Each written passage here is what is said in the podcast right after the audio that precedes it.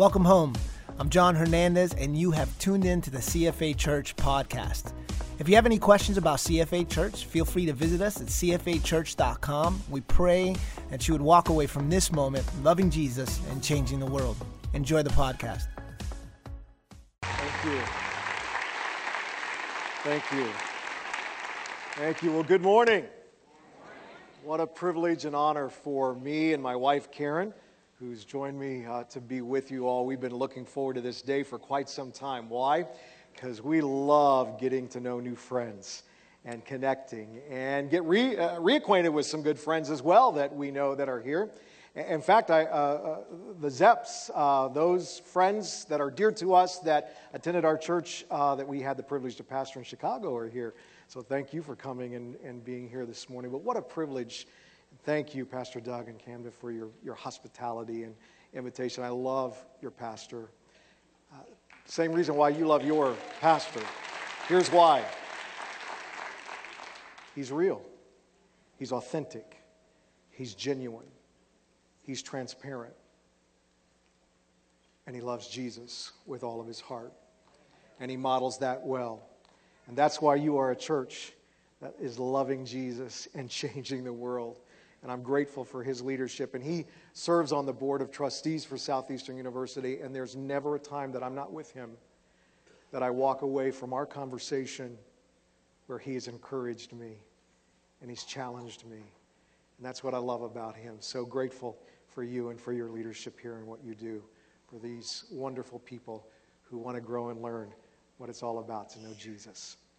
And what a, what a privilege to partner with you in educational stewardship for the call of God on so many lives that He brings your way. And, and you make me feel right at home with all the SEU t shirts today. Wow. Feel like I'm right back on campus, but actually, I am on campus, right? Right here at, at Southeastern University, here at, at CFA. And, and I'll tell you, you know, our mission is to help students that God sends our way to discover and develop their divine design, the way they're made, created, wired, the passions, the gifts, the experiences that He puts in their lives. We get to, to come alongside and pour educational wisdom and knowledge so they can go out and, and fulfill the call that God has eh, on their lives. And there's no greater privilege, and we get to do that together.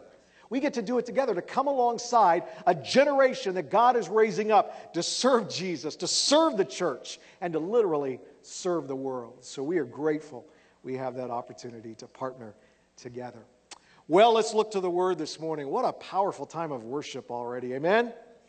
Just to enter into his presence and to be reminded and give thanks and praise for who he is and what he means to our lives. And worship is very important because the scripture says he inhabits the praises of his people. And so he's here and he wants to speak to us and challenge us now from his word. That's what builds our faith. Faith comes from hearing, and hearing comes from the word of the Lord. So we want to look to his word this morning. And I, I, I this is it. I simply want to encourage all of us, encourage you, and, and, and even encourage myself that we walk out of here this morning. That we walk out of here this morning without a doubt, understanding and realizes that God specializes in the impossible. In the impossible. And I want to share with you three life values that I think are extremely important in our awareness and understanding as we follow Christ. That, that He does specialize in the impossible, but more importantly, that He specializes in the impossible in your life. And this day, no matter what you're facing and what you're going through and what you're experiencing in life, how many know that when you, uh, when you write a letter to somebody, you want to end that letter right? In fact, when you end it, it's the most important thing. I think we've probably lost the art of writing a letter, by the way, with all the, you know, we have emails and direct messaging and Twitter and Instagram and all these quick that we forget to, you know, sometimes it's good to sit down and just kind of write. Uh, because when you sit down and start writing, you start reflecting, and as you reflect, what happens, it, start come, it starts to come out of your heart. And especially when you get to the end of the letter, uh, it, you want to communicate something pretty powerful that you want that person to remember. I, uh, my wife and I, we will have celeb- we'll celebrate 33 years of marriage this coming June, and uh, grateful for God putting her in my life. I call her Jehovah's nudge uh, because that's exactly what she does all the time. uh, and, and so grateful for her. But um, I, I, I, would write her letters, especially before we got married. Um, and uh, we were looking, she saved them, and we, we, were looking at some of them not too long ago. And one of the letters that uh, I wrote at the very end, you know, you, you, you, get really reflective. And, and, I, and I, I remember writing at that very end, and, and I simply said this Boy, if I could turn the clock back, I would have found you sooner and loved you longer. Oh. and, uh, and then, then it was, I think it was like just about a, not too long, right before we were about to get married. And I remember writing uh, her the letter. And at the very end, I, I just said, as we are about to begin our journey together, I just want you to know, Karen, I, I'm always going to love you without condition. I'm always going to listen without judging you. I'm always going to care without great expectation. And I just want you to know, as long as we do life together, that I will give without any reason whatsoever because I love you. You want to convey what's on your heart and deep. Words matter, especially at the end of the letter. And one of my favorite books in the Bible, especially in the New Testament, is the book of James, a powerful letter on what it means to follow Christ and all the issues that are important in challenging us to grow in our relationship with the Lord. But, but I love that he gets to, at the very end of the letter, he gets to some pretty important words powerful words that he's conveying from his heart that he really wants us to apply to our lives. And it's found in, in James chapter 5. So if you have your Bibles with you, if you want to look to this passage, whatever form you have, electronic, iPhone, you know, Android, whatever it is, or you maybe actually have, have a real Bible in your hands, let's turn to uh, James 5, verses 17 through 20. But here's what he pins at the end of this letter. He says Elijah was human, even as we are, and he prayed earnestly that it would not rain, and it didn't rain on the land for three and a half years. Again, he prayed, and the heavens gave rain, the earth produced its crops. My brothers and sisters, if one of you should wander from the truth and someone should bring that person back, remember this those who turn sinners from the error of their ways will save them from death and cover a multitude of sins the final words of James. And what does he do? He references a prayer. It's a miraculously answered prayer that happened hundreds and hundreds of, of years prior to this letter that he's writing. And, and, and let's, let's look at the context here. Eli, he's talking about Elijah, and Elijah's a, a prophet in the Old Testament, and it's the job of a prophet to always make sure that the people of God are honoring God. That, you know, when leaders don't honor God, when the people don't honor God, even when the priests don't honor God, the prophet has to step in. And the prophet has to say and declare, hey, you've, you've got to straighten up your act. You've got to get it together. You've got to repent of your sins. You, you, you've got to get back on board and put your hand in, in God's hand. I mean, it's really important that you be in right relationship with God to experience all that God has for you. And during Elijah's time, there had been this, this bad streak of behavior in Israel, not just of the people, but the worst streak of behavior was happening in the leadership. From one king to the next to the next. In fact, there's a little phrase in the Old Testament that happens around the time of, of Elijah that says things got so bad, so evil, that wickedness became a trivial thing. People got so accustomed to the, to the corrupt and violence going on, the hatred going on uh, in the leaders of Israel. And then when everybody thought it couldn't get worse, King Ahab comes on the scene, and he was the worst of the worst. Things really went south under King Ahab. So Elijah the prophet, he's, he, he's got to get the people of God, people of Israel back to God, and, and he doesn't know what to do. And he's, he's, he's, he's been talking to the leaders, and they won't listen. He talks to the people, and they won't listen. They, so he says, what, What's going to bring this nation to their knees and repent and get back into relationship with God? So he doesn't know what to do, and he can't think of anything until all of a sudden he's, wow, you know what? Maybe Maybe, for example, a natural disaster might happen. Maybe a famine would occur. Maybe if there was drought in the land, there was no food, people would realize that, that we're in a terrible mess and we can't, we can't get out of it. We can't solve this by ourselves. Maybe they would get back on their knees, repent, and turn back to God.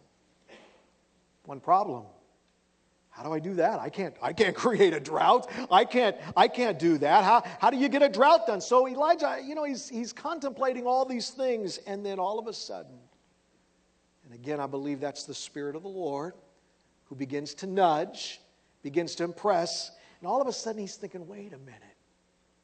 Wait a minute. If, if God is God, and God can do the supernatural, and He's the God of the impossibility. He could create a drought. He could superintend on the natural order, shuffle the high pressure system, the low pressure system, and, and, and, and all of that, clock them around so that there would be no rain in the land. Elijah thinks all of this over and concludes yes. If I pray and I believe God can do the supernatural. So, by faith, can you imagine this prayer? Can you imagine Elijah, dear God, close up the heavens? And he's praying, and, and I know you can close up the heavens. No rain, God. he prays the prayer, and what does God do? God immediately responds. There's not rain. In fact, there's no rain for three and a half years, the Bible says. And what does it do? It drives the nation of Israel to their knees. They repent and they get back into relationship with God. And then Elijah, after a while, Elijah says, Okay, God, I think. I think, I think they've come back to you and, and now they're serving you. Enough is enough, God. And now I believe that you can shift everything around again, the systems the other way, bring back those low pressure systems over the land, and rain will fall. And so once again, he begins to pray that prayer of faith uh, to the God who can do anything, the supernatural, the God of the impossible. And he prays by faith, and it says all of a sudden, it begins to rain and the crops are restored. The size of this miracle was so vast, was such that it was passed from fathers to fathers, mothers to, or fathers to sons, mothers to daughters, from generation to generation, all the way up to the writing of this book in first century AD. And James is referencing it right at the end of his letter. Brothers and sisters, hear my final words. Never underestimate the power of God. And his letter, when you read that whole letter of James, I mean, he talks about character. He talks about suffering. When you, when you go into that, he talks about the power of words. He talks about the power of discipline. But his closing words are much more powerful. They're coming from the heart, impressed by the Holy Spirit. He's telling them, man, you're marching off to an uncertain future. There's going to be some trouble along the way. There's going to be difficulty. You're going to face pain on the journey, but don't despair. Don't get hopeless. He says, understand this key value. Never underestimate the power of God in your life and in your circumstance. In fact, isn't that reminiscent of Jesus' words that he told his disciples? That he told his followers with man, this is impossible, but with God, what? All things are possible. And friends, if you think about the underlying presupposition of really when you think about our entire Christian faith, is that God can do whatever he wants to do. God can do miracles. He can change lives. He can, he's always been capable of that throughout history. I mean, he's capable now. He's capable in the future. What's going on in your life? When you look throughout the whole Old Testaments, well, how does God speak? He speaks through burning bushes. He parts seas. He drops manna from heaven. He, he, he, he causes upsets in, in battles. What's the message throughout the Old Testament? All things are possible with God. What happens? You come into the New Testament. What's the first thing that you see? All of a sudden, you see a star over a stable, and a Savior is born who can change your life, my life, forever, for eternity. And then you see healings as Jesus traveled from town to town, city to city, teaching, astonishing teaching, doing miracles, healings, all of this. And then when the early church begins, you start in the book of Acts. We read that signs and wonders happened in the early church. People stood in the awe of the power of Almighty God. And a number of things, a number of times, a number of experiences, a number of things happened where the supernatural broke into the experience and it changed hearts and it changed lives. Fundamental to this whole notion of our faith is that with God, all things are possible. But listen carefully this morning. There's a huge difference in just accepting that premise as a theological premise and actually proving it to be true in your life, in your circumstance. I mean, if I said, raise your hand, everybody, if you believe, man, well, God, you know, I, you know, true or false, I, how many think God can do all things? I, I, I think most of us would say, yeah, I, yeah, all of you say true. He can do all things. But if I said right now, let's go a little deeper. Let's, let's really look at this. How many of you are willing to pray some risky prayers? Risky prayers. How many of you are willing to take some steps of faith and go way out on a limb in your circumstance and prove the supernatural power and presence of Almighty God in your life, in your circumstance, in your experience. Now, that separates the tire kickers from the buyers, let me tell you right now. The reality of His presence in your life. But once you pray the prayer of faith, here's the second thing. Now you must trust in God's answer. Now you must trust in how He's going to provide what He wants to do in your life, to lead you and guide you in His purpose, in His plan. An answer that is best in your situation.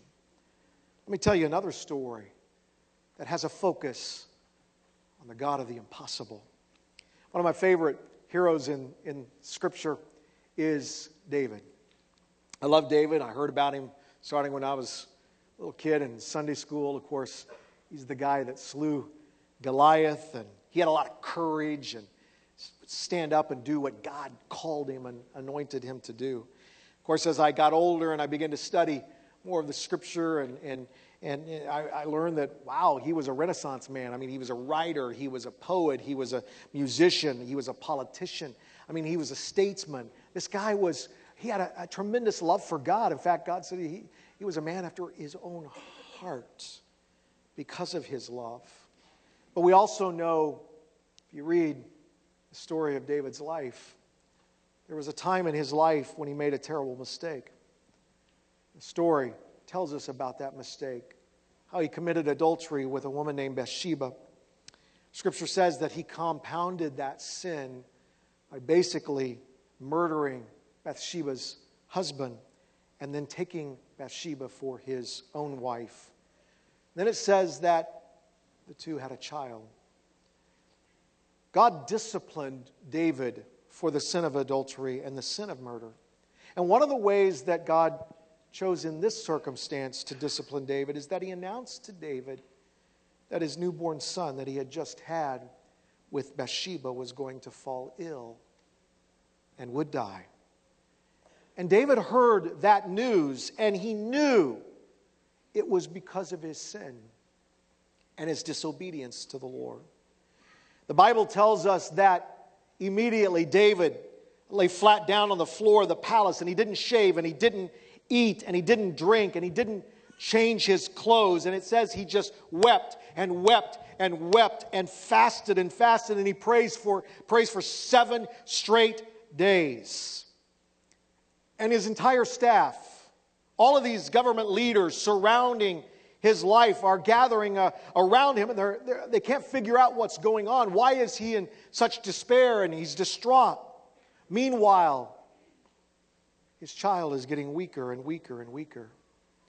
And David just stays face down. I mean, we're talking 24 hours a day, seven days, wailing, praying, fasting. The Bible tells us the child dies. Some of his staff gather around. They, they're now, they don't, they don't know what to do. You know, uh, David's been in bad shape for seven days. How, how are we going to go in and tell him? If we go in and tell him, he, he, you know, the baby's gone. In fact, Scripture tells us, if you read that context, Scripture tells us that they were so worried about going into telling David that his child died, they thought David might kill himself out of sadness and guilt. But they knew they'd have to tell him sooner or later, so the story, they go in timidly into where David was and they tell David, they tell him that his child has died. And you know what David does? He gets up, says he showers, he puts on clean clothes, he, he asks for food, and then immediately he walks over to the temple, and it says he kneels down and he just begins to worship God. And he begins to praise him and he begins to thank him. And he says, God, I still love you. I love you, and I will be faithful to you, and I will trust you. And, and, and, and he comes back and he starts going about his business, and his staff, they're completely perplexed at his behavior. In fact, the scripture says, one of them says to David, David, while your child was alive, you were on the floor, and you were in anguish, and then you learn your child dies, and you go off and you clean yourself up and, and you, you eat and, and you start going about your business, what gives? What's going on? And here's David's response. And I want to tell you this morning this is a phrase that has been foundational to my life journey and what I've had to experience and I've, I've had to go through in my life. And, and it's David responding, responding to his, his staff, and it's found in 2 Samuel chapter 12 verse 22. And it says this it says, While the child was still alive, David says, I fasted and wept. And I thought, who knows? The Lord may be gracious to me and let the child live. And in that passage, here's what I want you to notice this morning is the second key life value.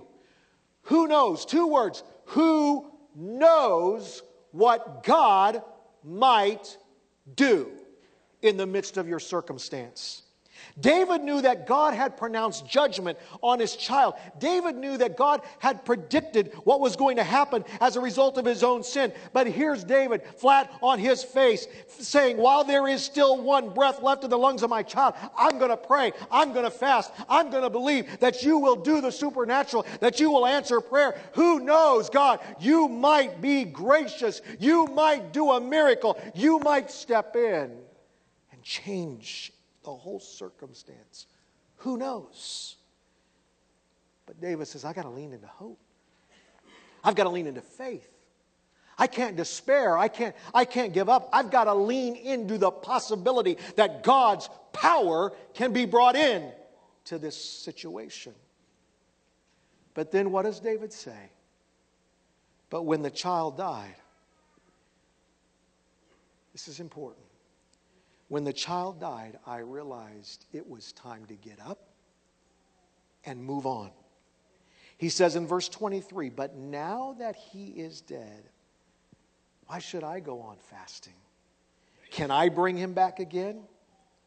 No, I will go to him. He will not return to me. How many of us, and I'm talking to myself here as well, most of the time, what do we do?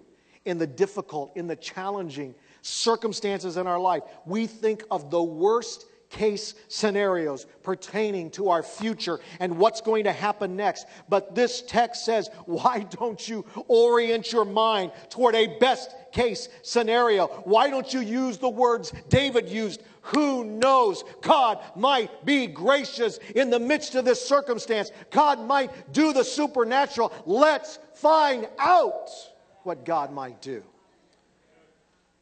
I remember the first 10 years of my, my uh, life, I was a, God opened doors and I became a television anchor. Actually, Started at the age of 18 at the NBC affiliate in Bakersfield, California. And, and, and it was just an incredible journey. And actually, God opened the door where I went up a few markets and ended up being in Los Angeles at the number two market in the country and, and was able to do television sports. And my first assignment I'll remember, never forget, was the 1984 Olympics at the Coliseum. And I had the privilege to uh, uh, be the one that reported on the track and field for the television networks. And so I got to inter- interview Carl Lewis when he won his four gold medals. I mean, just an amazing, God just opened up door. And I thought, wow, I'm, I'm, this is it. I'm going to be here for the rest of my life. And all of a sudden, God, the Holy Spirit, began to nudge me. Ever feel some of those nudges sometime in your life? And he began to, to nudge me. Uh, it was this tough nudge. He began to say, Kent, um, I want you to leave this amazing career, and I want you to go into Christian leadership in some fashion, in some way. And I'll open the doors, but you want to, I want you to step out. And I remember starting to get those nudges and thinking, you're, you're mistaken, God. No, you can't. No. You don't, you've opened the doors for me to be a part of it. Come on, come on. I mean, look, I, I, can be a great witness. I can, I can share. I mean, you know, God, this is awful. you know, what are you doing? I mean, there goes my freedom. There goes the money. I was doing all right. And, and, and there goes all the perks that come with something like that. And, and, and oh no, I'm going to have to wind up in some church somewhere and do some pastor stuff. And I don't think I'm wired for that. And I just kept, you know, going back and forth and back and forth. And I started spinning out all of these worst case scenarios. God, if, if I do this, this is what's good. Oh, no, no, you can't be right. But then I kept going back. Kent, what have I taught you in your life? In all the difficulties that you've gone through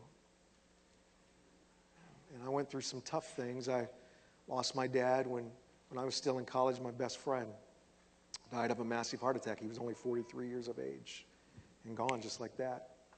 Two years later, my only sibling, my sister and her husband, were they were youth pastors at a church, and they had just come back from a, an outing, and they dropped all the kids off, and they were heading home, and a drunk driver came around the corner, hit them on, and they were killed instantly. Half my family gone in a, in a short period of time. I mean, I went through a lot of tough stuff. God leading me in this, but He always kept bringing back to me wait, what did I teach you? Didn't, didn't I teach you out of the life of David? Who knows? Who knows what I can do? Who knows how I can step in and guide you and open the doors? Uh, you know, who knows? God, could be gracious in this calling. Who knows the adventure that He's about to take me on might be better than, than the one I'm currently in that I think is the best and greatest. Who knows? God might use my life to a greater degree somewhere else than, than He is using currently in my life. But I got to lean into that. And so I, I accepted that call and I left television and started going to ministry. And one of the greatest opportunities He gave my wife and I was to go into Northwest Los Angeles and and a church that they were about to close. And we, God put together a great team, and we began to replant that church. And the moment we were obedient and faithful to do that, God's Spirit began to pour out in that city, in that community, and, and hundreds and hundreds of lives be, started getting uh, into, uh, coming into relationship with God, people getting saved and, and filled with His Spirit. And it was just a powerful thing, a powerful thing God was doing. I'll tell you, I got to remind you of something here because God reminded me. You see, David prayed for his son. He was leaning into faith, he was leaning into hope in that circumstance. Who knows? God might be gracious. God continued the course of action in this particular situation, and he didn't intervene in a supernatural way. And sometimes that's the case. Sometimes that's the case. But if you were to ask David again if he would do it all over, if he would take the same approach to the same circumstance, you bet your world that he would because his dependency was on God. He leaned in him, he trusted him, he had a power of faith. And let me tell you, that's the kind of life that we should be living. Otherwise, it's going to be in darkness or despair and hopelessness and fatalism. And if you want to live there, you can live there, but I don't want to live there. I want to believe in the God of the impossible. And who knows what he can do? And again, certainly in, in different seasons over the, over the years, I've had some seasons of darkness and I've had disappointment and had discouragement. There are a lot of things, as I mentioned, difficult and times I wanted to walk away. But about the time I would bail, I'd go back to the two words who knows? Who knows? A month from now, you know, months from now, weeks from now, who knows today? God might superintend. Who knows? I remember right after we got married and uh, we started talking about, you know, the kind of family we want. We're excited about having a family. And, and so we thought, you know, about two years into our marriage, it's time to start to have a family. So we started, and, and a year goes by and no child. Two years go by, no child. We're seeing our, our you know, Karen's siblings start to have children, and, and, and wow, what a, how exciting that was. And, but we didn't have any, we so wanted a family. But we kept praying, and People would pray with us. Four years go by, no child. Six years, no child. Ten years go by. And we're thinking, well, God, I guess, I guess it's just not in for us to have a family, but we're going to trust you. I'll never forget, same week as this week, 1994, all of a sudden, a phone call. A phone call from some friends of ours who had been in the country of Romania and had ministered there and said, I don't know if you've been watching the media, but the Ceausescu government has just fallen, and we are, we are uh, the, the country's opening up. And if you remember, thousands of orphans in Romania. I mean, it was a horrible sight, and they were opening up for people to go. Long story short, Karen and I went over there. What's fascinating is Karen is Romanian. Her grandparents immigrated from Romania to the to the States in the early 1900s. So there was heritage there. I'll never forget, we went into an orphanage hospital and rooms after rooms of babies literally just laying on the filthy floors. And they were swaddled and, and tight, you know, couldn't move their arms and legs, and, and, and distant stares. Why? That lost lostness, because nobody, they had never been held never been held or loved. And all of a sudden, we have a chance to choose, to choose a baby and bring him home. Not only did we choose one, we chose two. Not only two, we chose three. and we brought them home, and our home became their home. Our oldest son, Davis, he graduated from Southeastern, did his undergrad and his master's, and now he's serving our nation in D.C. and the capital of our nation. Our oldest uh, daughter is, is she's, uh, gra- she's a senior this year at Southeastern and studying in children and family ministries. Our youngest son is a junior and he's studying history. It's an amazing story. It's an amazing story what God did. And I am, I am so glad Karen and I kept leaning into faith, and we didn't default to the worst case and hopeless side of things and just walk away from God. You didn't give us a family. You didn't, but we kept staying true because who knows what God will do. So, so what about you? How are you going to walk into your future today? Don't, don't stay in the safety zone. Don't stay comfortable. Don't keep spinning out worst case scenarios. Take a step of faith. See what God wants to do in your life. You'll never know unless you do. Scripture says the eyes of the Lord search to and fro.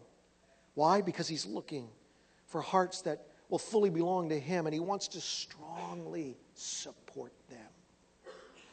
As we close this message out this morning, one final life value. At the end of James' letter, he says, like Elijah, he says, You've got to take steps of faith. And then in his final words, what does he say? If one of you should wander from the truth, and someone should bring that person back.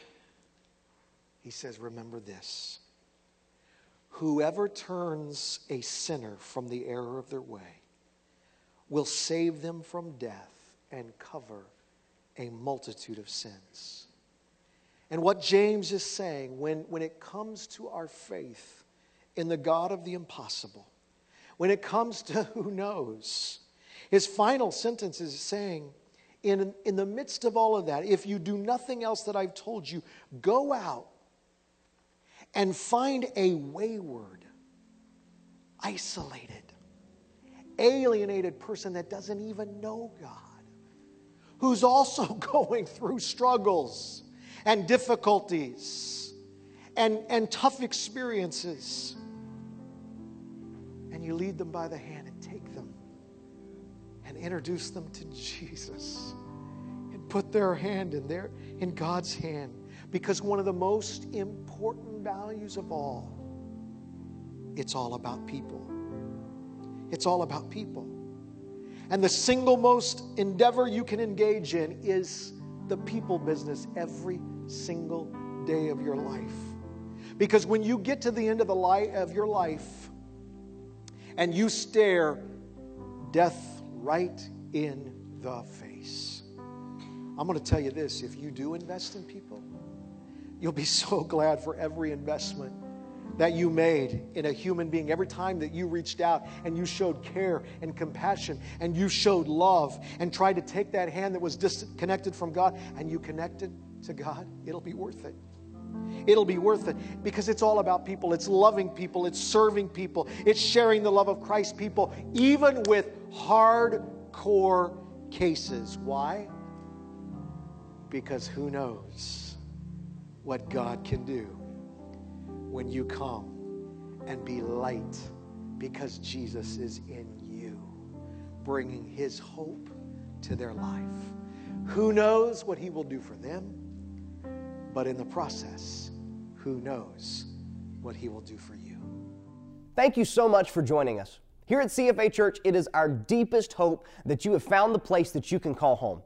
For more information about this community or to find out how you can connect, simply head over to cfachurch.com where you can plan a visit right from the website.